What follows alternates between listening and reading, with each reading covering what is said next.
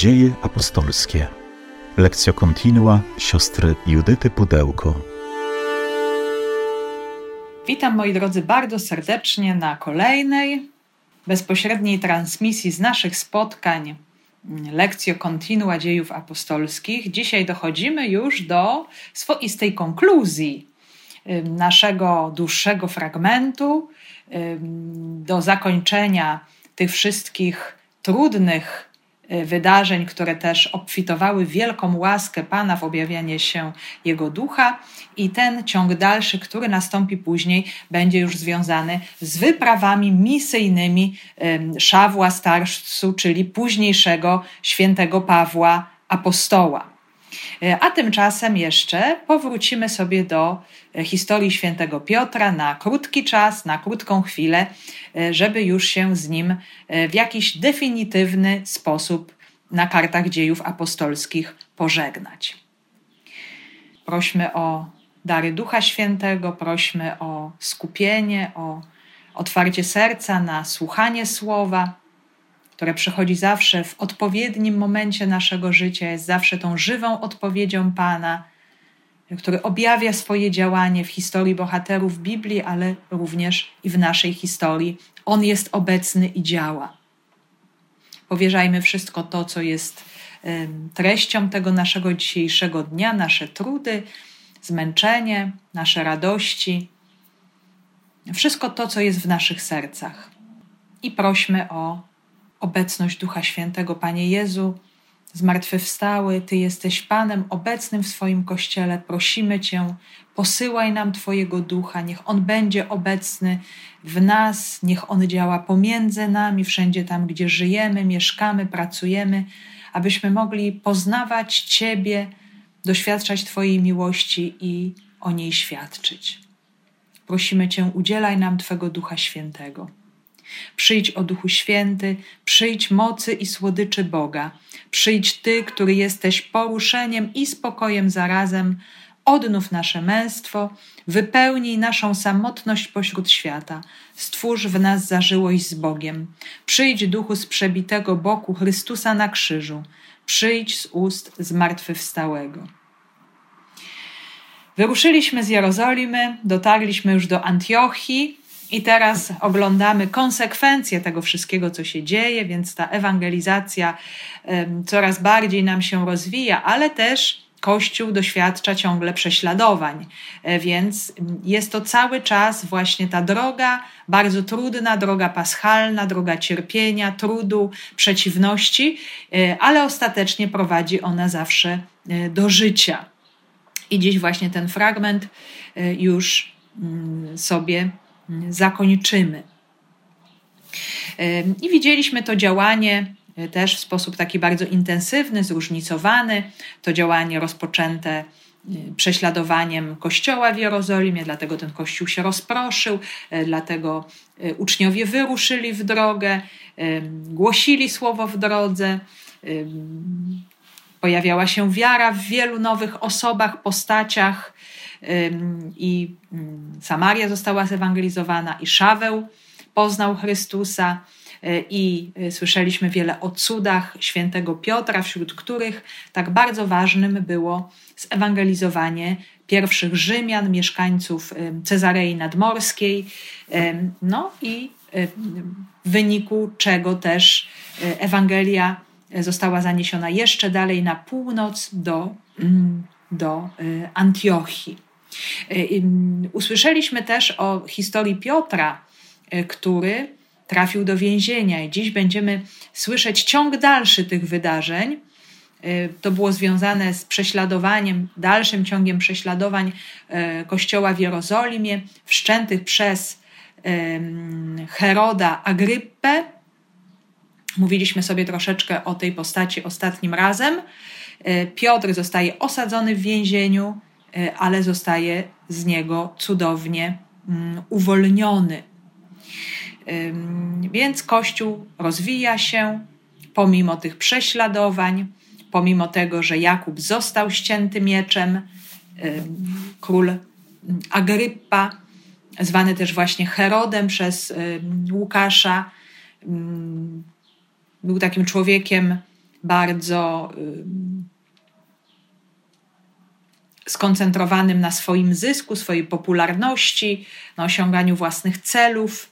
E, dlatego nie zawahał się, aby e, zdobyć poparcie mm, wśród e, znaczących Żydów, wzniecić te prześladowania wobec tej dziwnej grupy, która się rozrastała w Jerozolimie i, i stwarzała tutaj coraz większe problemy i niepokoiła swoją innością, a przede wszystkim związkiem właśnie z Jezusem Mesjaszem.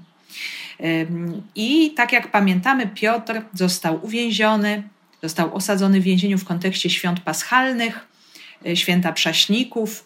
E, to jest cały tydzień, który Piotr musiał czekać na wydanie i też pewnie na pewną śmierć. I w związku z tym Piotr już wydaje się, że jest pogodzony z tą rzeczywistością, że odda swoje życie dla Chrystusa, ale tymczasem Łukasz wzmiankuje nam o modlitwie wspólnoty Kościoła, że Kościół się modlił nieustannie do Boga, błagał o uratowanie Piotra i zaskakująco ostatniej nocy, już przed zakończeniem tych świąt, w ostatnim momencie niejako, w nocy, kiedy y, człowiek jest najbardziej bezsilny i ograniczony w swoim działaniu, Bóg posłał swego anioła, który wyprowadził Piotra z więzienia. Jest to obraz tej niezwykłej mocy Pana, tej Jego woli, która jest zupełnie inna niż wola ludzka, y, Pana, który potrafi zadziałać, ocalić w wiadomym tylko dla siebie momencie, jest ponad ziemskimi władzami, ponad władzą Heroda. Więc Piotr doświadczył tej niezwykłej mocy Pana, zadziwiony, zaskoczony, nie wiedząc, co się dzieje, został wyprowadzony pomimo strażników, pomimo kajdanów, pomimo bramy spiżowej, wszystko to zostało przezwyciężone i Piotr został uwolniony i wyprowadzony, tak jak naród wybrany podczas świąt paschalnych, wyprowadzony z domu niewoli. I zatrzymaliśmy się w tym momencie, kiedy Piotr sobie to uświadamia, kiedy Piotr zaczyna racjonalnie myśleć, co się właściwie z nim stało, że to było niezwykłe doświadczenie, doświadczenie duchowe. Pan mnie wyzwolił i no i co jest potrzebne? Teraz trzeba tę rzeczywistość ogłosić, przekazać wspólnocie, pokazać, że modlitwy zostały wysłuchane. I to właśnie Piotr ma zamiar uczynić. Z dziejów apostolskich. Po zastanowieniu się poszedł do domu Marii, matki Jana, zwanego Markiem, gdzie zebrało się wielu na modlitwie. Kiedy zakołatał do drzwi wejściowych, nadbiegła dziewczyna imieniem Rodę i nasłuchiwała. Poznała głos Piotra i z radości nie otwarła bramy, lecz pobiegła oznajmić, że Piotr stoi przed bramą. Bredzisz, powiedzieli jej. Ona jednak upierała się przy swoim. To jest jego anioł, mówili, a Piotr kołatał dalej. Kiedy wreszcie otworzyli i ujrzeli go i zdumieli się. On zaś nakazał im ręką milczenie.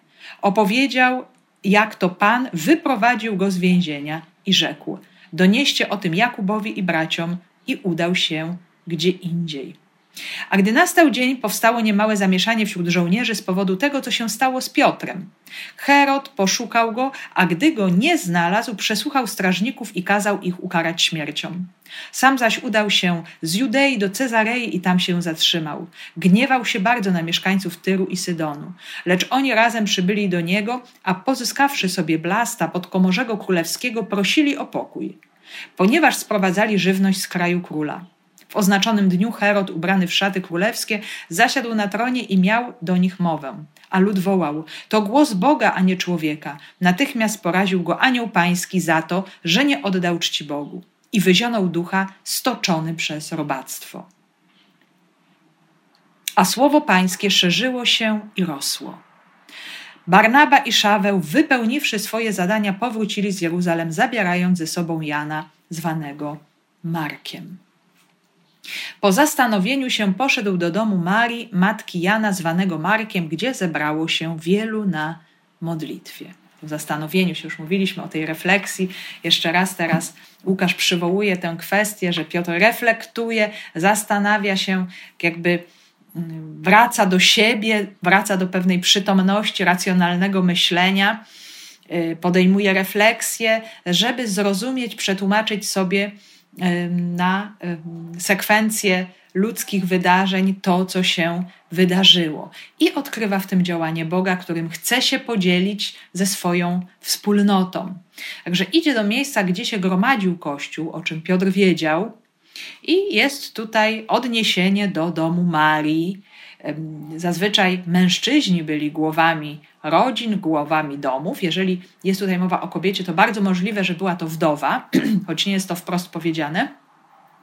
E, ma ona na imię Maria i jest tutaj mm, zidentyfikowana jako matka Jana Marka.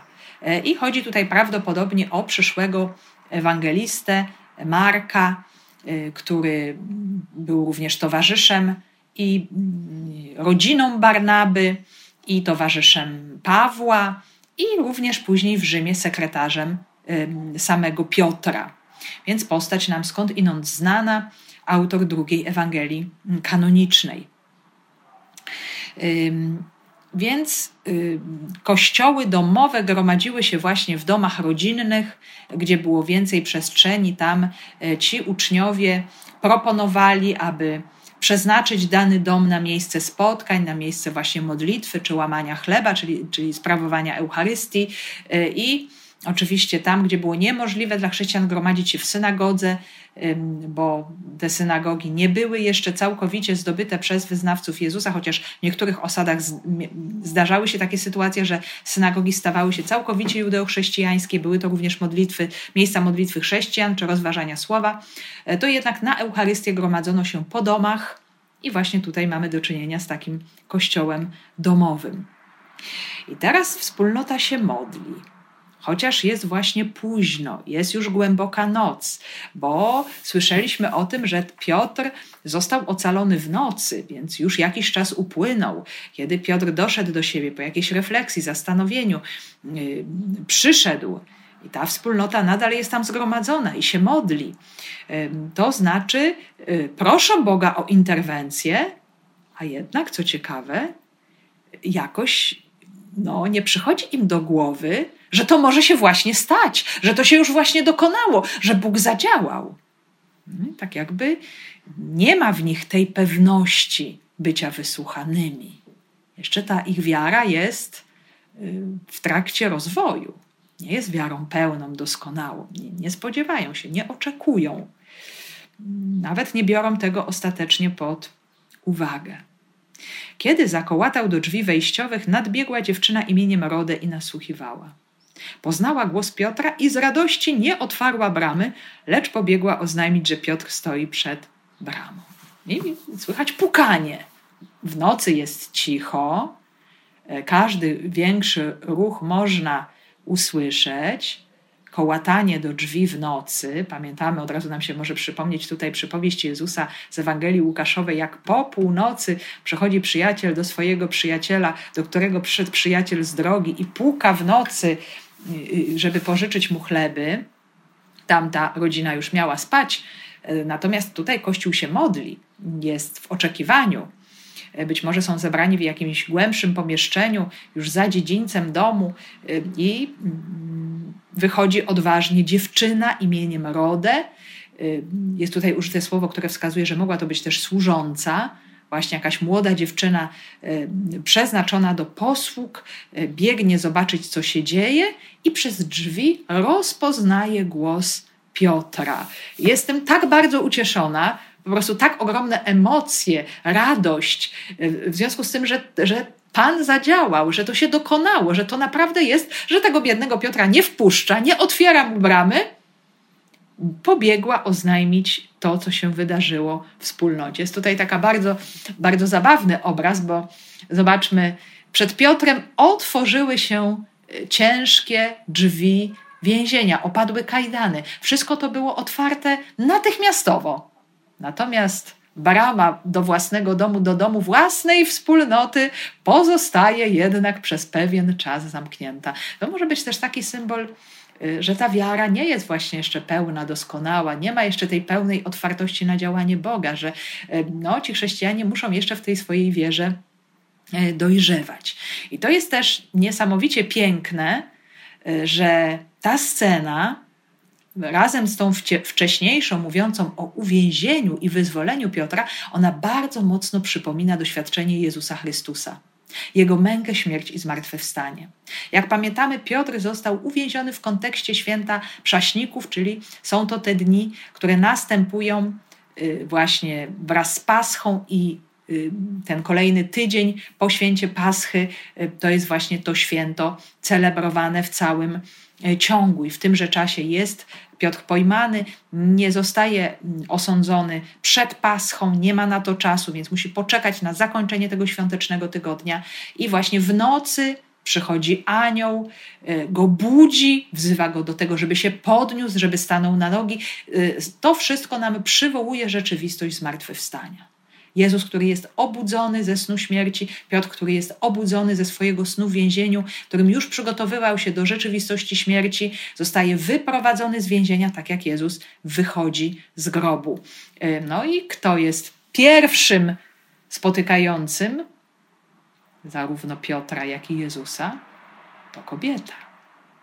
W Ewangelii Łukasza mamy również wzmiankę o kobietach, które wczesnym rankiem poszły do grobu, które też widziały grób pusty i które poszły oznajmić to y, zgromadzonym uczniom, czyli wspólnocie, ale ten przekaz kobiety y, nie jest brany pod uwagę i tutaj dzieje się podobnie. Rodę obwieszcza, ogłasza cud, tak jak właśnie te kobiety, Maria Magdalena, Joanna i Maria, matka Jakuba, które to opowiadały apostołom, lecz słowa te wydawały się im czczą gadaniną i nie dali im wiary. Czyli Bóg działa, objawia swoją moc w sposób niezwykły. Działa teraz, w tym momencie. No, zresztą no, apostołowie nie prosili o zmartwychwstanie Jezusa, oni absolutnie nie brali tego pod uwagę. Oni byli zupełnej destrukcji. Y, dla nich świat się zawalił, dla nich ta rzeczywistość była nie do pomyślenia, ale chrześcijanie, którzy już znali y, moc działania Ducha Świętego, którzy wierzyli w tajemnicę Jezusa Chrystusa ukrzyżowanego i zmartwychwstałego w Jego osobę, doświadczyli Jego działania, widzieli, jak ten Duch działa w Kościele, na pewno w wielu przejawach y, mocy dokonywanych przez apostołów, mocy słowa i czynienia znaków, nie wierzą, że to się może dokonać właśnie tu i teraz. I Piotr nie przestaje kołatać kołacze. Zobaczmy, to jest też taki niesamowicie piękny obraz Piotra, czyli tego, który jest świadkiem działania Pana Boga. I, I dla nas to jest też rzeczywistość w naszym kościele. My mamy Piotra, następcę właśnie pierwszego apostoła, y, który ma być dla nas chrześcijan wierzących tym ciągłym świadkiem działania Pana Boga, Jego zwycięstwa, Jego mocy. I On przychodzi do nas, żeby dać nam o tym świadectwo. I my tego pragniemy. My się ciągle modlimy w różnych intencjach, my prosimy, yy, chociażby możemy przeanalizować wszystkie nasze modlitwy, prośby, nawet te najprostsze modlitwy, prośby, modlitwy Ojcze Nasz, modlitwy Pańskie, którą wypowiadamy codziennie. My się modlimy o wiele rzeczy, my wołamy o przyjście Królestwa Pana, o wypełnienie się Jego woli. Ale kiedy to się dzieje, możemy być zaskoczeni, możemy się nie spodziewać, możemy to widzieć inaczej. Możemy właśnie trwać w takiej postawie zamknięcia się w jakiejś swojej wizji i rozumienia rzeczywistości. I dlatego Piotr kołacze. Zobaczmy, to jest ten głos Kościoła, który może docierać do nas na bardzo różne sposoby. To kołatanie Piotra, które trwa przez dłuższy czas, a wewnątrz wspólnota debatuje. Może pojawiają się nawet pewne emocje, może Rody podnosi głos, to on. Pan zadziałał, Pan ocalił Piotra, a wspólnota bredzisz. To nie może być on. Nawet pojawiają się takie koncepcje, to jest jego anioł. Może to anioł stróż Piotra, może to anioł, który przychodzi powiedzieć, że Piotr już nie żyje. Dlaczego wspólnota się modli w takim razie, jeżeli nie wierzy, że może się dokonać cud? Zobaczmy, tu są takie przedziwne paradoksy, które są bardzo mocno też obecne w naszym życiu. Że tak może być, że modlimy się, prosimy, wołamy, ale ta nasza wiara jeszcze jest ciągle tak bardzo słaba, tak bardzo krucha. Dlatego potrzebujemy nieustannie, potrzebujemy świadectwa. I tym pierwszym świadkiem będzie dla nas zawsze Piotr, ale my również nawzajem we wspólnocie Kościoła jesteśmy dla siebie świadkami. Jeżeli ktokolwiek z nas daje świadectwo doświadczenia działania Pana, że On coś uczynił, dokonał, y, objawił się w taki sposób w moim życiu, objawiła się Jego moc, Jego ratunek, Jego zbawienie. Y, największym tym cudem jest zawsze wyzwolenie człowieka z grzechu, z tej śmierci duchowej. To jest właśnie wielki znak. I te wielkie znaki, y, one mogą umacniać naszą wiarę nieustannie i, i nas przekonywać, że właśnie Pan działa przez swojego ducha ciągle.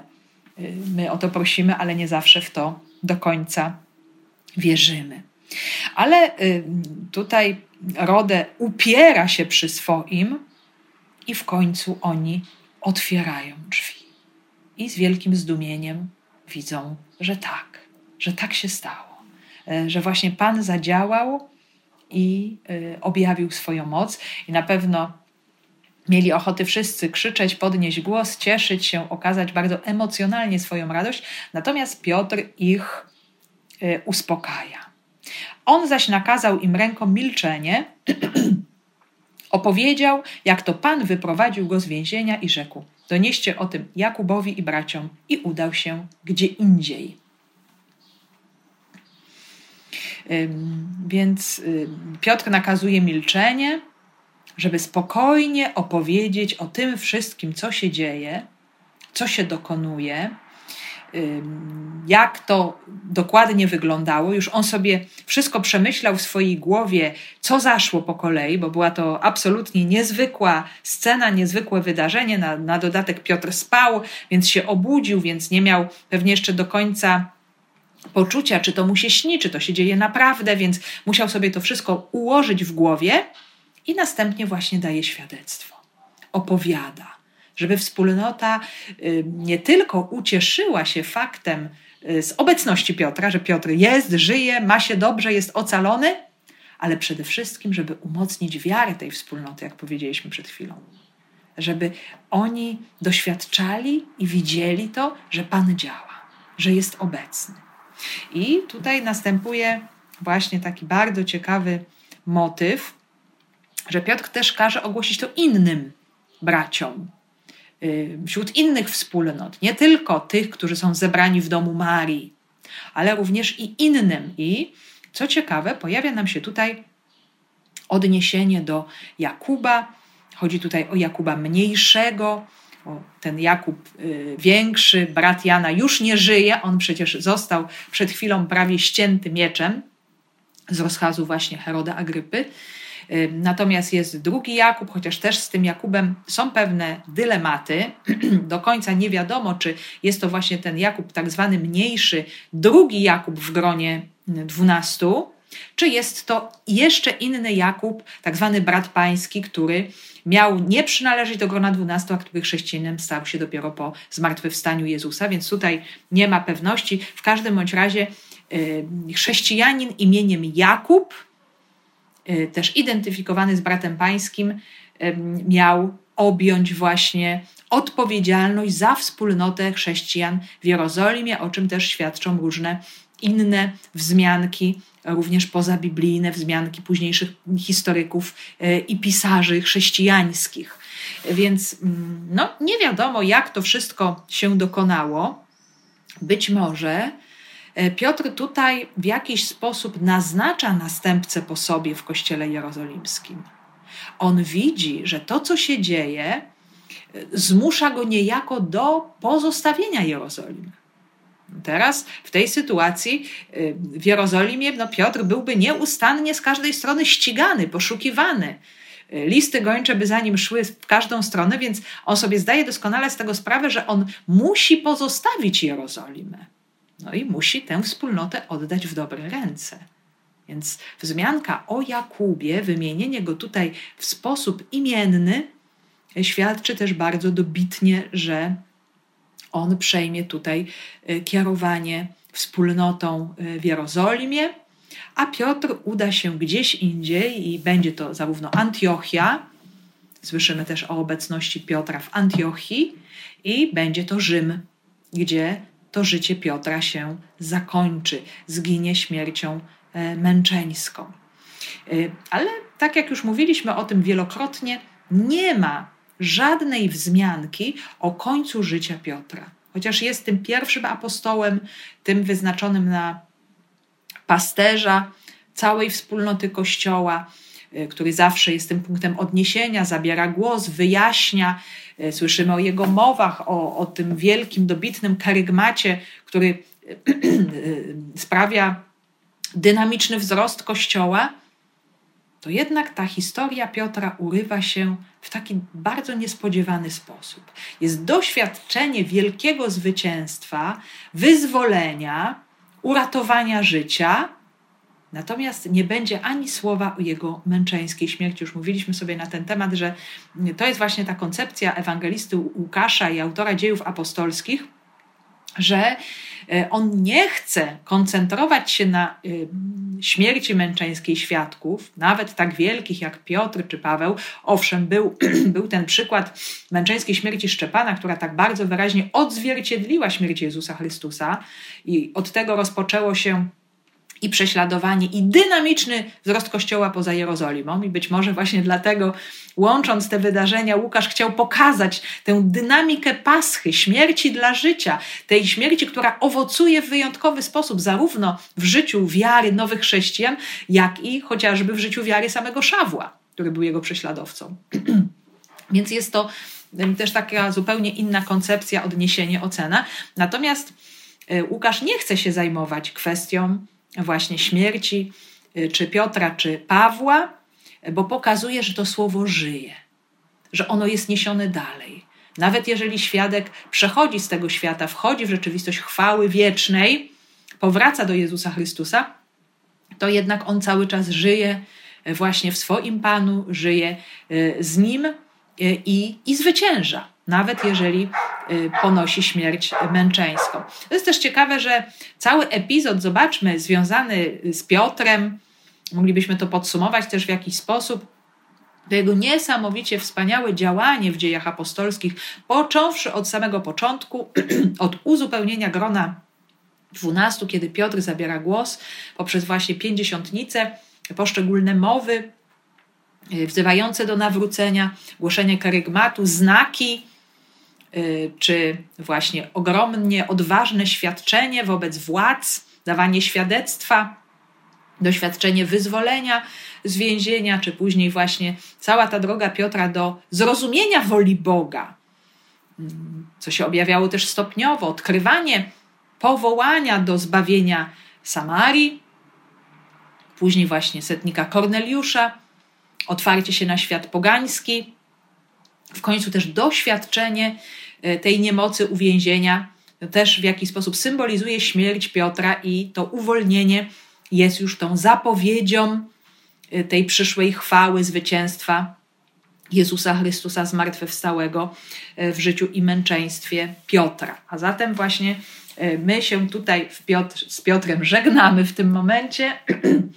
On nam już z dziejów apostolskich niejako znika, ale właśnie pozostaje pozostaje ten obraz świadka przemienionego mocą Ducha Świętego, który doświadcza wielkiej mocy działania Jezusa Chrystusa w swoim życiu i świadczy o tym w Kościele, zarówno wobec Żydów, jak i wobec Pogan. A gdy nastał dzień, powstało niemałe zamieszanie wśród żołnierzy z powodu tego, co się stało z Piotrem. Herod poszukiwał go, a gdy go nie znalazł, przesłuchał strażników i kazał ich ukarać śmiercią.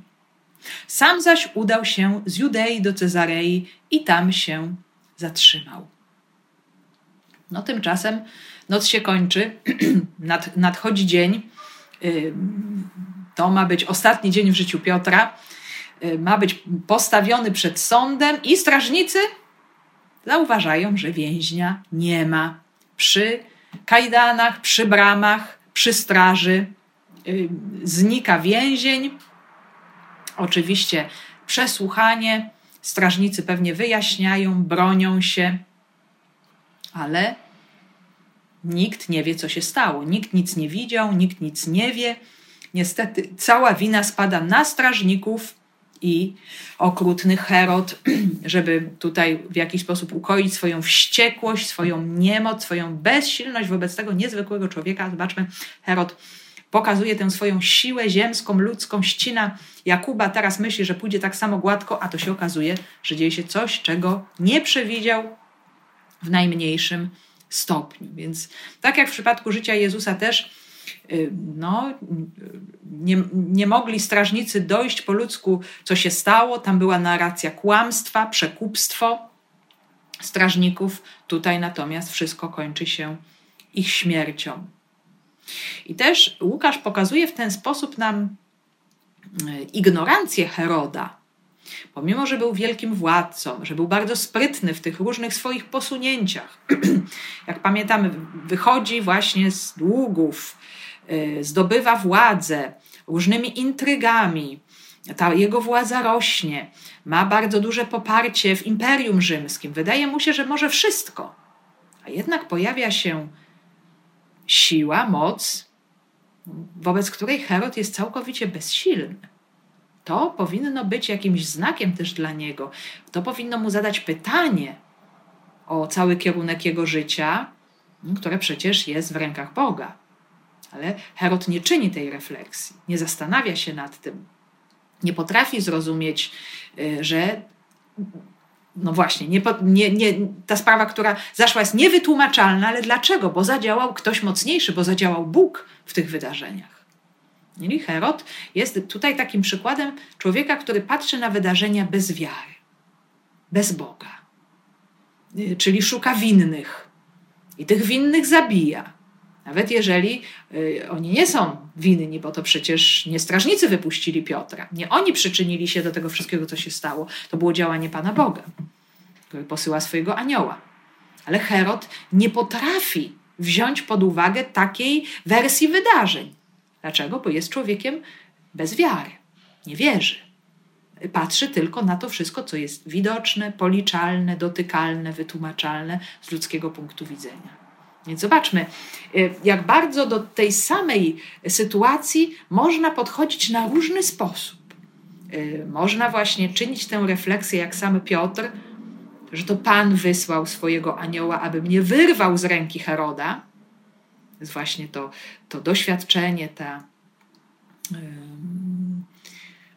oglądanie tego Bożego działania, potwierdzanie tego Bożego działania i świadczenie o nim.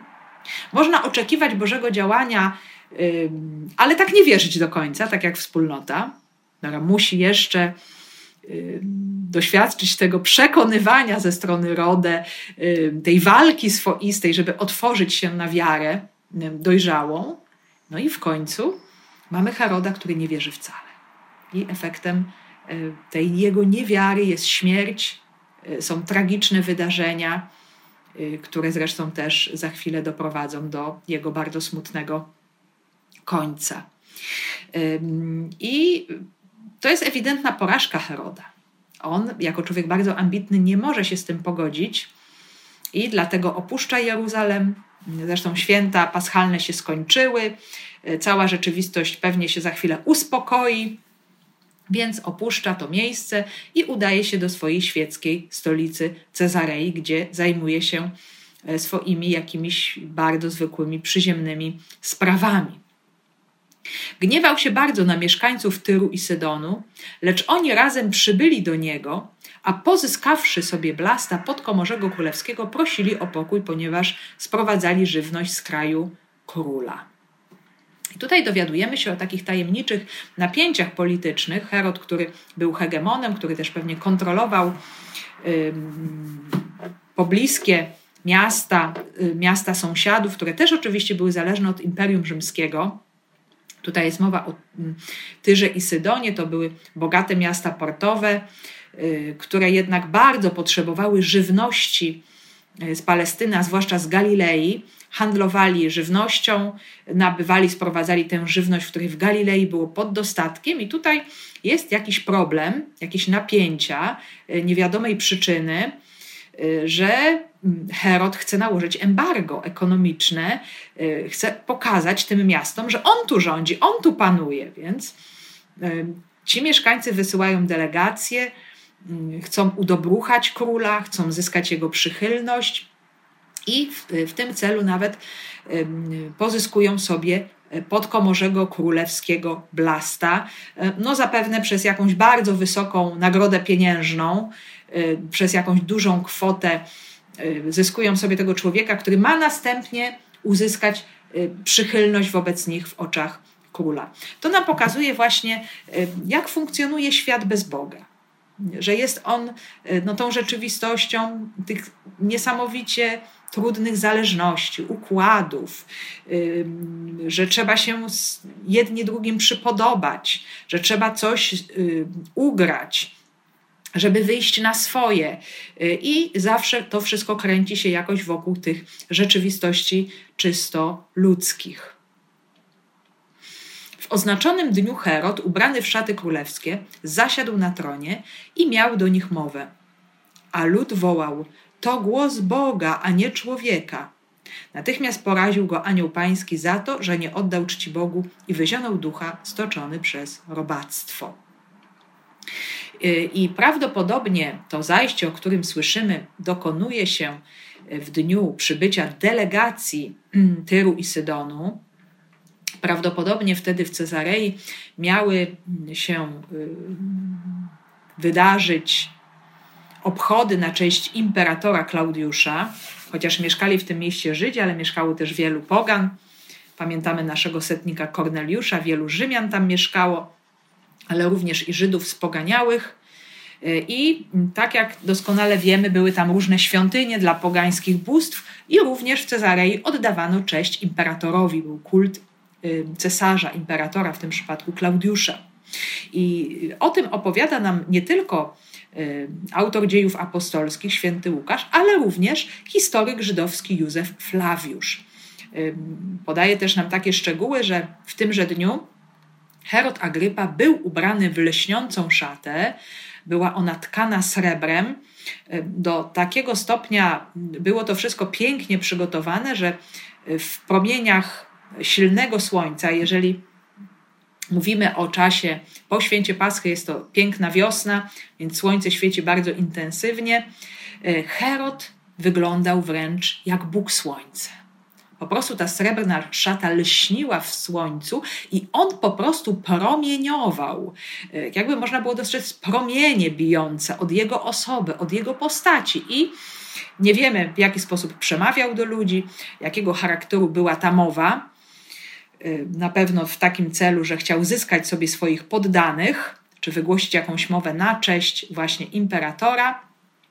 Y, I ta jego mowa została, cała jego zresztą postawa, wygląd została odebrana jako głos Boga, być może Boga Słońca. Nie? Słyszymy tutaj to głos Boga, a nie człowieka.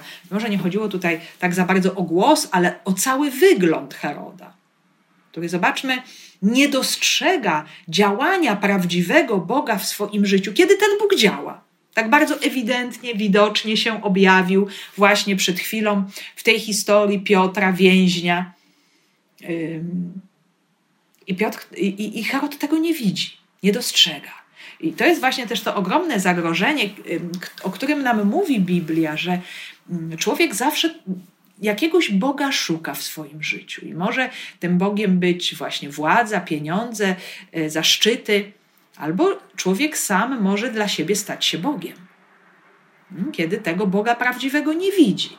I tutaj w przypadku Heroda, myślę, że ta postać jest wprowadzona też właśnie po to, żeby nas pouczyć w tym względzie, że no, człowiek może się właśnie tak zapędzić, tak zapętlić, że może sam dojść do takiego samouwielbienia, bycia dla siebie punktem odniesienia. I, i tutaj właśnie ten głos ludu jest przez Heroda przyjęty nie ma jej, jego reakcji, możemy powiedzieć, takiej odrzucającej, że się nie zgadza z tym stwierdzeniem. Herod nie wyznaje wiary, jest tylko jeden Bóg i Pan, ja jestem człowiekiem. Tego rodzaju postawę możemy zobaczyć chociażby y, w, podczas ewangelizacji Listry, y, kiedy przybywają tam Szaweł z Barnabą i po tym, jak zostaje uzdrowiony człowiek chromy, niechodzący, mieszkańcy Likaoni, oni uznali apostołów za bogów, za Zeusa i Hermesa. Chcieli złożyć im ofiary. Widzieli to niezwykłe działanie, nie potrafili tego w żaden sposób wyjaśnić, a znając tylko bożki pogańskie, właśnie zidentyfikowali apostołów z bogami, którzy przybrali postać ludzi. Ale ta reakcja Barnaby i Pawła jest, jest ewidentnie jasna. Oni zaczęli krzyczeć: My jesteśmy ludźmi, nie jesteśmy bogami. Rzucili się w tłum, powstrzymali tych ludzi przed złożeniem ofiary. Więc była to taka właściwa reakcja. A tutaj tej reakcji nie ma. I Herod nie odrzuca tej identyfikacji z Bogiem. Raczej jest mu ona pewnie na rękę. Y, chce widzieć w sobie kogoś niezwykłego, chce właśnie tej satysfakcji. Ja jestem Bogiem, ja panuję, w moim ręku jest, jest właśnie y, ogromna władza i moc. Y, I tutaj Józef Flawiusz, mówiąc o tych zdarzeniach, dodaje jeszcze takie przedziwne szczegóły, a mianowicie, że po tym aplauzie tłumu Herod miał zobaczyć siedzącą nad swoją głową sowę sowę, która siedziała na linie, na jakimś sznurze i uznał to za znak nieszczęścia.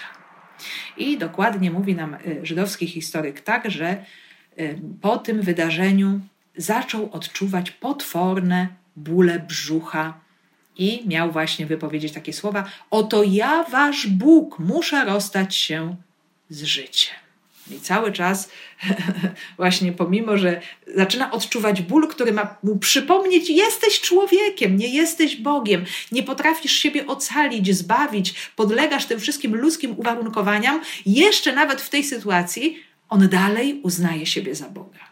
Jest taki bardzo mocny, jaskrawy przykład, który nam pokazuje, jak wielka może być zatwardziałość człowieka, jak w jakim wielkim zakłamaniu, iluzji może żyć człowiek który nie wie, kim jest i przez to też nie rozpoznaje Boga, nie widzi go, nie wierzy w niego, nie potrafi zobaczyć jego działania. I po tym wydarzeniu został zaniesiony do pałacu i według przekazu Flawiusza po pięciu dniach od tego wydarzenia umiera, y, mając 54 lata w 44 roku po Chrystusie. Akurat ta data jest dobrze e, udokumentowana.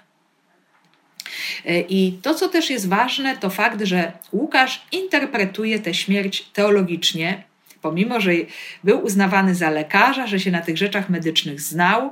E, tutaj różnego rodzaju choroby się przypisywało Herodowi, czy też tym wielkim panującym, jakieś właśnie potworne dolegliwości brzucha, ale Chodzi tutaj przede wszystkim o śmierć, która spotyka ludzi y, złych, grzeszników, y, w takim rozumieniu ludzi przewrotnych, bluźnierców, y, którzy odrzucają Boga. Więc oczywiście to nie jest ukazanie tego jako kara za ten grzech, ale jako swoista konsekwencja odrzucenia Boga, który jest życiem. Odrzucasz Boga, więc wybierasz rzeczywistość śmierci, która i tak jest nieunikniona. Ale, ale Herod nie potrafi w tym wydarzeniu ukorzyć się, uniżyć się, prosić Boga o ratunek i właśnie doświadczyć Jego, jego zbawienia. Co ciekawe, Łukasz tutaj mówi o y, tym ruchu, tym uderzeniu anioła pańskiego, poraził go anioł pański. Co ciekawe, jest tutaj użyte to samo słowo y, uderzenia anioła, jak czytaliśmy w historii świętego Piotra, kiedy anioł wszedł do, do celi więzienia i trącił Piotra. Właśnie tak go możemy powiedzieć, w jaki sposób szarpnął, uderzył, żeby go obudzić, ale żeby go właśnie obudzić do życia, do wolności, do zwycięstwa, do wyprowadzenia go z więzienia. A tymczasem y, te, ten ruch anioła, to uderzenie anioła wobec Heroda staje się, y, staje się śmiertelne. Y, właśnie to, co ratuje człowieka wierzącego, to niejako unicestwia bluźnierce. Więc obraz właśnie bluźniercy porażonego przez moc Bożą, czy nawet właśnie stoczonego przez robactwo. Jest to taki bardzo symboliczny obraz pokazujący kres y, życia człowieka, który nie pokłada nadziei w Bogu. Nie ma już dla niego więcej życia, że on się sam od tego życia Bożego odciął, odrzucił, y, działanie Boga, nie wyznał wiary. Bóg dał mu jeszcze te pewne elementy, czy chociażby to, co się stało z Piotrem, te wszystkie zagadki niewiadome, czy nawet sama ta jego niespodziewana, gwałtowna choroba uderzająca go, porażająca go w tym momencie, były tymi znakami zapraszającymi Heroda do opamiętania się i do wiary, ale y, o niczym takim y, autor dziejów apostolskich nam nie mówi. Więc taki obraz, bardzo symboliczny obraz śmierci i końca y, bohatera, który walczy z Bogiem, który sprzeciwia się Bogu, który odrzuca Boga. My, my i szereg też takich bohaterów w Biblii mamy, żeby pamiętać tutaj czasy machabejskie, Antiocha IV Epifanesa, który też uważał się za Boga i ta jego śmierć była równie tragiczna.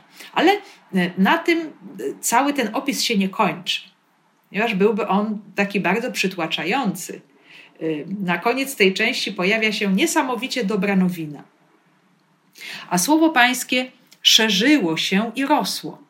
Barnaba i Szaweł, wypełniwszy swoje zadania, powrócili z Jeruzalem, zabierając ze sobą Jana, zwanego Markiem.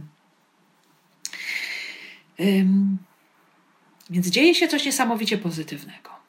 Nawet jeżeli mamy do czynienia z sytuacjami bardzo trudnymi, nawet jeżeli słyszymy o tym, że są ludzie czyniący zło, niszczący Kościół, dzieło Boże, niszczący wierzących uczniów, apostołów, przyprawiający ich o śmierć, to jednak Łukasz chce nam bardzo mocno przypomnieć, to nie zatrzymuje zwycięskiego pochodu, pochodu Słowa Bożego. Wcześniej była mowa o Barnabie i o Szawle, którzy przybywają do Jerozolimy z Antiochii, żeby opowiedzieć o tych wszystkich doświadczeniach, które się w Antiochii dzieją, ale żeby też przywieść pomoc ekonomiczną udzieloną dla wspólnoty w Jerozolimie. To było nieco wcześniej. No i na to wygląda, że Barnaba z Szawłem e, są w Jerozolimie na tych świętach paschalnych, uczestniczą w tym wszystkim. Może i oni też modlili się o wyzwolenie Piotra, modlili się o wypełnienie się woli Boga, e, więc mogli też sami na własnej skórze przekonać się, właśnie jak Pan działa. Oni się przekonywali o tym nieustannie, bo co chwilę się działy jakieś niezwykłe rzeczy, ale kolejny znak oni przyjęli z wiarą, e, co wyrażają te słowa: Słowo Pańskie szerzyło się i rosło. To znaczy, Słowo Boże się szerzyło i rosło w jaki sposób? W człowieku, w sercach ludzi, w sercach świadków sercach apostołów, nawet tutaj właśnie Barnaby i Szawła, y, którzy właśnie mm, też o tym słowie świadczą i sami mogą się przekonać, będąc teraz w Jerozolimie, jak Pan y, w ich życiu i przez nich y, działa. I udają się do Antiochii, powracają po tej misji udzielenia pomocy ekonomicznej wspólnotom w Judei, w Jerozolimie udają się do Antiochii. Tam się zaczną wielkie dzieła Ducha Świętego. Tam się rozpoczną za chwilę wielkie wyprawy misyjne, wielkie dzieło ewangelizacji. Ta wspólnota będzie niesamowicie otwarta na działanie Ducha Świętego y, i, i to słowo będzie dalej rosło. Ale właśnie dzięki temu, że teraz oni na ten wzrost pozwalają, otwierają się na wiarę, y, pozwalają, żeby Pan posługiwał się nimi w tym dziele ewangelizacji. I Łukasz chce nam bardzo wyraźnie pokazać, że tego nie zatrzyma żaden prześladowca. Nawet tak y, okrutny i silny jak Herod Agrypa I. Ten, który ściął Jana, y, przepraszam, ściął Jakuba, ten, który uwięził Piotra, ten, który był okrutny i wydawało mu się, że jest Bogiem na ziemi, on nie potrafi tej drogi słowa prowadzonej przez Ducha Świętego w żaden sposób zatrzymać. Więc mm, Piotr, który został ocalony przez Pana, podąża wypełniać jego wolę. E, Herod walczący z Bogiem, zabijający uczniów, ponosi klęskę, a Słowo Boże rośnie. I moi drodzy, y, tutaj właśnie mm, apostołowie udają się do Antiochii. Y, tam y, nasza historia będzie dalej kontynuowana za czas pewien a my tutaj spróbujmy w naszej osobistej modlitwie i refleksji zadać sobie to pytanie. Właśnie w jakim jestem momencie życia? Czy tak jak Piotr już potrafię reflektować nad moim życiem i widzieć w nim działanie Pana, Jego zwycięstwo, Jego moc pośród trudności, które są i które będą. Czy jestem jak ta wspólnota, która modli się, ale jest jeszcze niepewna, jeszcze nie potrafi otworzyć tych drzwi, żeby zobaczyć te dzieła Pana? Czy jest może ze mnie coś z tego Heroda, który zamyka się na działanie Boga, nie potrafi odczytać jego znaków i, no i właśnie, może odnieść jakąś klęskę również w wymiarze duchowym. Więc y, niech to Słowo Boże zasiewane w nas i, i przez ten tekst, i przez Ewangelię y, słyszaną każdego dnia, i zawsze, kiedy jesteśmy na Eucharystii, kiedy czytamy Słowo Boże, niech to Słowo Boże rośnie w nas. Niech pozwólmy temu Słowu rosnąć. Pozwólmy, żeby ono umacniało naszą wiarę y, właśnie tam, gdzie są różne trudności, tam, gdzie, jest, y, gdzie są sytuacje po ludzku nie do przejścia. Tak jak to było w doświadczeniu pierwszej wspólnoty chrześcijańskiej. Niech to też będzie nasza droga i pozwalajmy Panu dokonywać wielkich rzeczy.